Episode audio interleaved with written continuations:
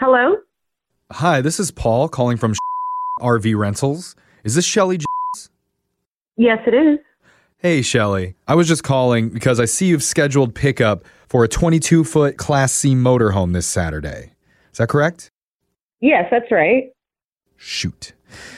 I was hoping that wasn't right. Wait, what do you, what do you mean? Well, we accidentally double booked your RV rental with another family. Oh, no. Yeah, so I- I'm really sorry about that. Oh. Yeah, I just got off the phone with them, actually. They seem like a really, really nice group. What did they say? I mean, they were obviously bummed at the start, but they understood, you know, I mean, Yeah. these things do happen. We're kind of like the airlines. You have to overbook sometimes because you never really know who's going to show up. So, what is the other family going to do? Well, I'm about to send you an email about where they need you to pick them up at. Wait, what? I don't understand. What do you mean? Well, we don't have any other RVs and you know, they didn't want to cancel their trip, so they've agreed to travel with you. You're joking. No, actually, I'm not. We have a provision in our contract, which you already signed, that says if we don't have enough supply of RVs, then you'll have to share one with another group.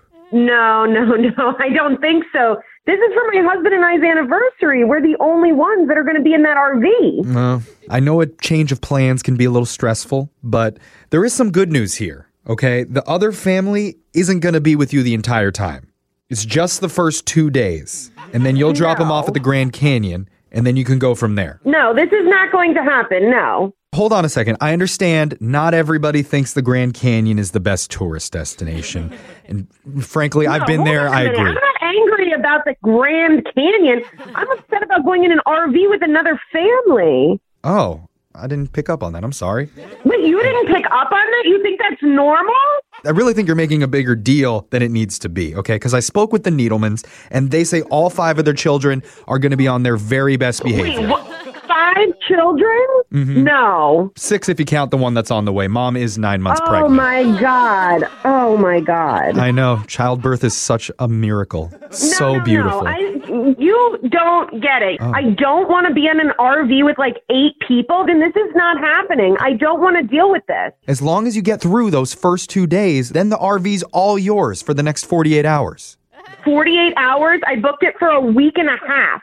See, that's the other issue. The Needlemans need to be back in town by the end of the week for their middle son's clarinet recital, so Are you f- serious? you're gonna have to pick them up. no, this is unacceptable. This is going to ruin our anniversary trip. I probably shouldn't be telling you this, but we're planning to do something very special to accommodate the occasion for you and your husband.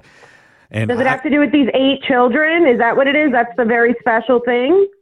are you being sarcastic right now? I, I can't tell. Yes, I'm being sarcastic. I don't want to be in an RV with a whole family of children. All right, I'm gonna pretend like I didn't hear you say that. I'm gonna go back to the surprise. No, I don't 'Cause- want to hear about no surprise. No surprises. I just want an RV for my anniversary like I booked it. That's it. You are getting an RV for your anniversary, plus we're going to throw in a $10 voucher to the Grand Canyon gift shop.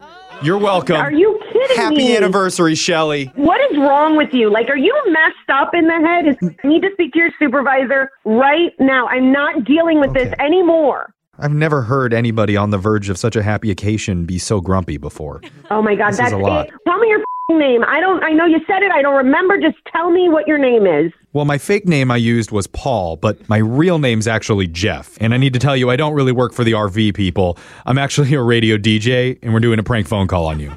What? Yeah. Your husband Scott set you up for a phone tap. Oh my God! Is he crazy? Well, he just told us about how awesome you were setting up a once in a lifetime anniversary trip with the RV. you said I'm with the Needlemans. I just thought, like, what the fuck? Like, why is this normal for you? Like, what is happening? I heard their youngest child just learned how to do origami.